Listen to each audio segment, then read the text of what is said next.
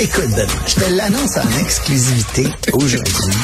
Arrêtez les communications à un moment donné, là. À chaque crise internationale. Antoine Il Robitaille. y en a un qui m'a écrit hier, il m'a dit que j'étais nazi. Antoine a toujours plein de choses à dire et c'est pour ça qu'on l'aime. Philippe Vincent Foisy. Quitte à subir ces effets-là et subir ces conséquences-là pour nous aussi. La rencontre. Offenser, qu'on ose poser une question et remettre en question ça. décisions. Écoute, de- j'en revenais On peut pas. rien dire, on peut plus rien On peut plus rien dire. Surtout dans la, La rencontre rencontre. Robitaille. Foisy. Bonjour à vous deux. Bonjour. Salut, Benoît. Ah oui, Jean Charret à l'émission. Bienvenue, Monsieur Charret. Euh, donc, donc J'ai surface. vo- votre fille a des intérêts là, à la sortie que vous avez euh, vous avez faite hier. Ben oui, puis le privé en santé, c'est super.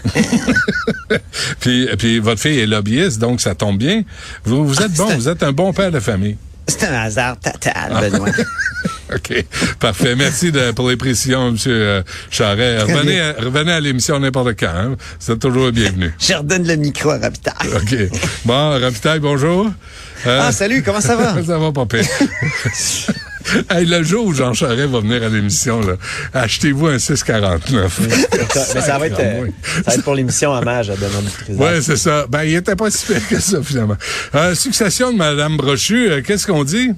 Ben, c'est parce que Pierre Fitzgibbon, qui est super ministre, euh, ministre de, de, de, de l'économie et de l'énergie, il a dit mercredi que les administrateurs d'Hydro-Québec n'avaient pas à soumettre au gouvernement une liste comprenant plus d'un finaliste Ah, puis de pour toute la façon, il avait Or, c'est euh, écrit dans la loi, là. Et là, il a estiné un peu des, euh, des journalistes, dont Alexandre Bière du Devoir, et il a dit non, non, non, c'est pas dans la loi, c'est c'est c'est pas une pratique. Mais c'est sûr que techniquement, là, c'est le conseil d'administration qui émet, euh, fait une, une courte liste, puis qui l'envoie au gouvernement, puis qui choisit. Mais on sait bien qu'il y a juste un actionnaire, c'est le gouvernement du Québec. Donc, euh, en l'occurrence, c'est l'exécutif, le Conseil des ministres. Puis, il y a même le sous-ministre du ministre de l'Énergie qui siège au Conseil d'administration. Donc, c'est sûr que c'est comme de la franchise de, de M. Fitzgibbon, encore une fois, qui est, qui est trop... et il a fait un pas de plus dans la franchise euh, aujourd'hui, parce que, écoutez son échange avec les journalistes. Puis, euh, Et la loi dit quoi? euh, je me rappelle pas. Là. Je pense qu'elle dit que le. et Je suis pas sûr, je l'ai pas lu. le- le- la loi dit, je pense que. Là, t'en as un peu, là, vous dites, vous connaissez pas la Non, je loi. connais pas la loi. Je connais pas la loi de. la- Au Québec? Non. Pensez-vous que non, mais peut-être- t'en as un peu, vous connaissez pas la loi, mais, mais, mais, mais, mais comment vous savez comment ça doit se faire, le processus, si vous Comme connaissez je l'ai dit, le, le- la gouvernance, là, c'est très clair. J'ai passé 20 ans de ma vie en gouvernance. Le conseil d'administration d'une entre- entité doit faire le processus, trouver les candidats. Après ça, ben, dans le cas du Hydro-Québec, l'actionnaire, c'est le gouvernement. Le gouvernement va décider allez-vous comme essayer de savoir c'est quoi la loi ou pour vous c'est. C'est- je vais aller, mais elle est très épaisse, cette loi-là. Phil- Philippe Vincent, euh, la La loi est très épaisse. Alexandre Biard? moi. Ouais. Il y a le J'aime beaucoup Snowro. Alexandre Biard. Ouais. Euh, que- Qu'est-ce que tu dis de ça, Philippe Non, mais je trouve, mais, mais tu sais, bon, j'aime la franchise de Pierre Fitzgibbon, on s'en est déjà parlé, même si c'est baveux, moi, euh, à un moment donné, j'aime, ça quand même. Ceci dit, euh, c'était drôle cette semaine de l'entendre aussi dire, bon, François Legault, moi, on a commencé à rencontrer les candidats. Puis là, faire, ouais, OK, attends, non, ça va être, euh, le, oups, le processus c'est dans le bon sens. Puis, c'est qu'à un moment donné, faut arrêter aussi de se faire des accroires. Là. là, ils nous ont dit comment ça allait se passer. Puis au moins, on sait comment ça va se passer. Puis on peut critiquer le fait que ça va se passer comme ça. Mais euh, ce qu'on voit, c'est que lui et François Legault ont des candidatures en tête, fort probablement. Ils vont en soumettre au conseil d'administration d'Hydro-Québec qui va faire une courte liste, qui vont ramener après ça au bureau du premier ministre, qui va l'amener au gouverneur en conseil. Mais t'sais, en bout de ligne, ce qu'on comprend, c'est que ça va être quelqu'un qui va avoir choisi. là. Mais le premier ministre a été obligé en chambre aujourd'hui de dire ben le processus est lancé puis le conseil d'administration avec les emplois supérieurs vont nous faire des recommandations puis en bout de ligne ben c'est le conseil des ministres qui va entériner ce choix comme ça a toujours été fait dans le passé. Legault qui va choisir. Et pensez-vous que ça va être une nomination partisane? Ben, Je sais pas. Écoute, C'est quoi que t'entends hier, Pierre Fitzgibbon partisane? disait des choses comme, euh, il a comme laissé entendre qu'il allait euh, rencontrer des gens à l'international, parce qu'il a dit qu'il faut, faut comprendre l'espèce de de, de Ah, côté global. OK, il va, il va engager quelqu'un chez McKenzie.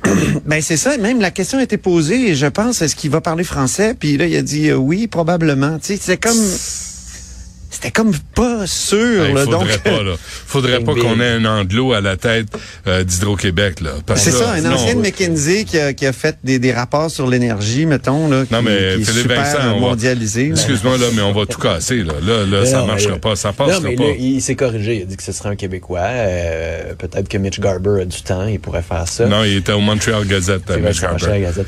Non, mais, mais ceci dit, euh, je pense qu'il il s'est ravisé. Je pense qu'il y, a il y a une idée, là, mais à un moment donné, quand tu parles de nomination partisane, tu sais, est-ce que ça va être un de ses amis? On a déjà dit que euh, idéalement, il faudrait que le processus soit le plus indépendant pour éviter qu'il y ait cette apparence-là, pour éviter que ce soit un Caroline oui, Saint-Hilaire? euh, ben moi, je pense que Dominique Anglade serait bonne, mais on me dit qu'elle veut pas. Euh, elle cocherait vraiment toutes les cases, là, ou presque. Elle a travaillé chez Hydro-Québec, elle est ingénieure, elle a travaillé chez. McKinsey. Euh, c'est Mm. une femme, c'est pas Mm. quelqu'un qui est dans la famille immédiate maintenant de ce gouvernement-là, qui pourrait quand même à donner Oui, mais là, j'espère qu'elle nous ferait pas un projet éco. là.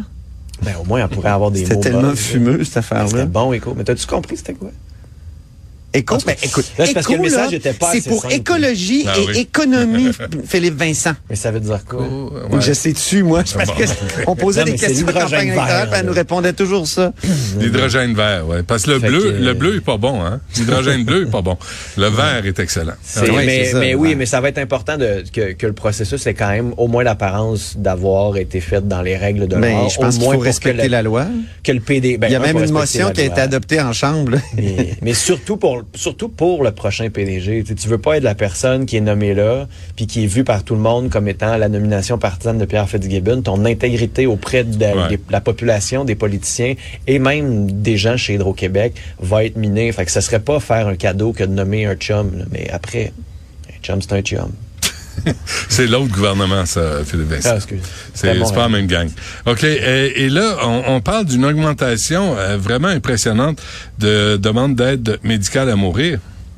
Ben oui, c'est c'est rendu à 7 des, des décès au Québec. Euh, tu sais, euh, en 2019-2020, 1774, 21, 22, 3663. Puis là, cette année, ah, l'année est vraiment euh, pas terminée, dans 2023, de- 2022-2023, 5000 déjà, plus que 5000. Et on apprend ça le jour où le projet de loi euh, est déposé par Sonia Bélanger. Il y avait eu un projet de loi de Christian Dubé à l'autre session, mais il y a eu euh, le déclenchement de, de la campagne électorale. Il est mort au feuilleton. Là, on le, on le ramène. Et puis, avec beaucoup plus de détails, c'est le projet de loi numéro 11. Euh, notamment, on va forcer les maisons de soins palliatifs à, à l'offrir, l'aide médicale à mourir. Et on va permettre aux infirmières praticiennes spécialisées de l'administrer. On se penche aussi sur les demandes anticipées, les troubles neurodégénératifs, genre euh, l'Alzheimer. Euh, J'ai entendu Vé- Véronique Yvon, euh, qui est un peu l'âme de ce débat-là ici au Québec, l'ancienne députée péquiste, qui, qui se disait globalement satisfaite de la nouvelle mouture de la loi, alors que euh, l'ancienne ne la satisfaisait pas. Euh, avant de quitter le Parlement, elle était très déçue euh, qu'on n'ait pas adopté une nouvelle loi. Moi, moi euh, j'aurais une demande, sérieusement, là. Je voudrais que la loi s'appelle la loi Manon Brunel. Je voudrais qu'on Oui. se souvienne de Manon Brunel, qui est la première Québécoise qui est allée en Suisse. On l'a accompagnée. Nous, là, pas toi, oui. Mais ça, c'est pas important. Elle est allée parce qu'elle était désespérée et elle voulait en finir. Elle n'avait que 44 ans. Elle souffrait de sclérose en plaques. Et elle est, à- elle est, elle est morte à Zurich, accompagnée de nous, l'équipe de tournage et le preneur de son qui était un de ses véritables amis, heureusement. Mais on veut pas ça. On veut pas avoir à aller au bout du monde pour euh, mourir. On quand- n'a plus à le faire. Pour On à le beaucoup, faire. beaucoup de cas. Mais il y a, il y a tout l'aspect sur la maladie mentale qui va être un enjeu euh, controversé, là, parce que Oui. Québec refuse d'aller de l'avant avec ça, alors qu'Ottawa, à un moment donné, en 2024, va le permettre, va aller plus loin. On a encore une fois retardé ça parce qu'on n'arrive pas à trouver un consensus chez les élus, mais les juges de la Cour suprême ont dit que ça devait faire partie des gens qui avaient droit d'avoir accès à la- à l'aide médicale à mourir. Après ça, ça reste de définir euh, maladie mentale qui a quand même les mêmes critères qu'une maladie physique, là, notamment celui que c'est une souffrance intolérable et incurable. Je pense que ça, c'est un des éléments qu'on oublie dans le débat sur la maladie mentale. Ouais. Mais là-dessus, c'est hyper sensible, avec raison. Mais il faut pas juste comme leur balayer. Il faut avoir cette réelle discussion Pour l'instant, c'est exclu, hein. Québec Euh, l'exclut, le- mais ouais. Ottawa, à un moment donné, va le mettre. Fait qu'est-ce que Québec même va être à la des mineurs à Ottawa. Hein. ben, mineurs capables, tu sais, ça De faisait partie, ouais. euh, c'est ça, ça faisait partie de, de- de ces réflexions-là. Mais là, la- l'aide à mourir pour les maladies mentales s'en vient à Ottawa. Est-ce que Québec va être à la remorque? Ça, c'est troublant, par exemple. Ben, Parce que là, on, ma- on marche sur une glace mince. Là, les Oui. problèmes de santé mentale. Euh, Oui, on- déjà, on a 1000 suicides par année au Québec. Euh, on sait, on sait même pas combien de tentatives de suicide au Québec. Est-ce que là, on va aider les gens qui veulent en finir parce qu'ils ont euh, des problèmes de santé mentale? je te Ben dis oui. incurable, là, tu sais, incurable. Ben, incurable. cet là. mais ça veut dire, tu sais, C'est mais traitable. La maladie mentale, c'est... c'est Est-ce que c'est t'en meurs aussi- inévitablement, tu sais? Ouais.